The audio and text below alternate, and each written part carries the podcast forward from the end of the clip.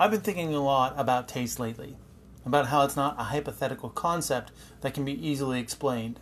It is an experiential process, meaning I can talk until I'm blue in the face about how to taste things and what to look for, but until you actually taste, you can never know what I'm talking about.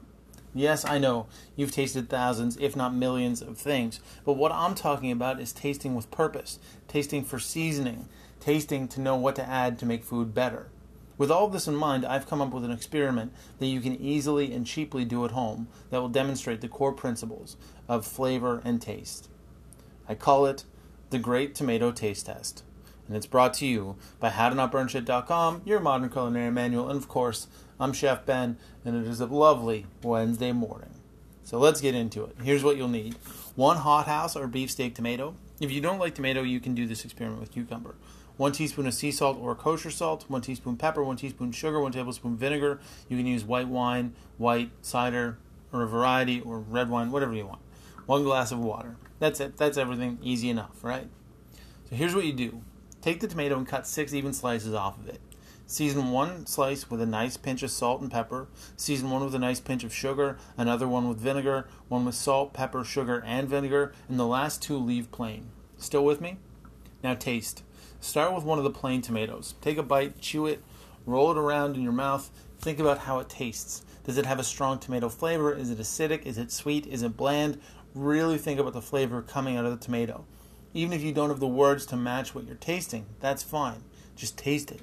And take a sip of water and rinse your mouth. Now take a bite of the tomato seasoned with salt and pepper. How is it different? Is there a bit of spice from the pepper? Is the tomato flavor more pronounced? Is it sweeter, more acidic? Take a sip of water to cleanse your palate and move on. Now take a bite of the tomato seasoned with sugar. What does that taste like? Again, is it sweeter, more or less acidic? Is the tomato flavor more or less pronounced? Take another sip of water. Take a bite of the tomato seasoned with vinegar. What's that like? How is it different from the rest? And finally, taste the tomato seasoned with everything. What's that like? Is that flavor more intense? Does it taste better? What's the difference? Take a bite of the plain tomato again and compare it with the fully seasoned one. Can you notice a difference now? Take that second slice of plain tomato and using the ingredients that you just used, season it to your taste. Make it taste as good as you possibly can using the salt, pepper, sugar, and vinegar. Take a bite. If it's not um, if it's not as good as you think it can be, season it a little more. Taste again and adjust until it's what you want. So, what's the point of all this? The point is that this is how food is seasoned, all of it. Salt, pepper, sugar, and acid are the main flavoring components that we add to food to enhance its flavor. Learning how these ingredients react with each other and how they change the flavor of the main ingredients is the key that lead leads to more balanced and more flavorful food. This experiment is not going to make you a master chef. But with a better understanding of flavor and seasoning, you can start down a path to making better food. You just have to keep tasting and adjusting. Eventually, it'll become second nature. Now, I seriously, seriously hope that you do this experiment. I think that you'll be blown away at how different a slice of tomato can taste with just a bit of seasoning. And I promise that if you do this, you will start to stand, understand everything that I've been saying about flavor and taste from the beginning. So there you have it, the great tomato taste test. I'm Chef Ben. This is Food and Five, brought to you by HowToNotBurnShit.com, your modern culinary manual.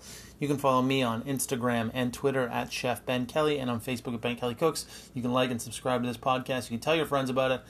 Uh, you can even rate and share it if you wanted to. Uh, what else? I'll be back tomorrow with another fantastic episode of Food and Five, and as it is Thursday, we'll be doing a brief history, and we will be doing a brief history of cheesies. Maybe Hawkins cheese. I think just cheesies in general. Um, that's it. That's all I got. I hope you have a fantastic Wednesday. And I know that this episode is very late. I slept in by like two hours this morning. I think I needed it. Um, so I apologize for that. I'll be on time tomorrow.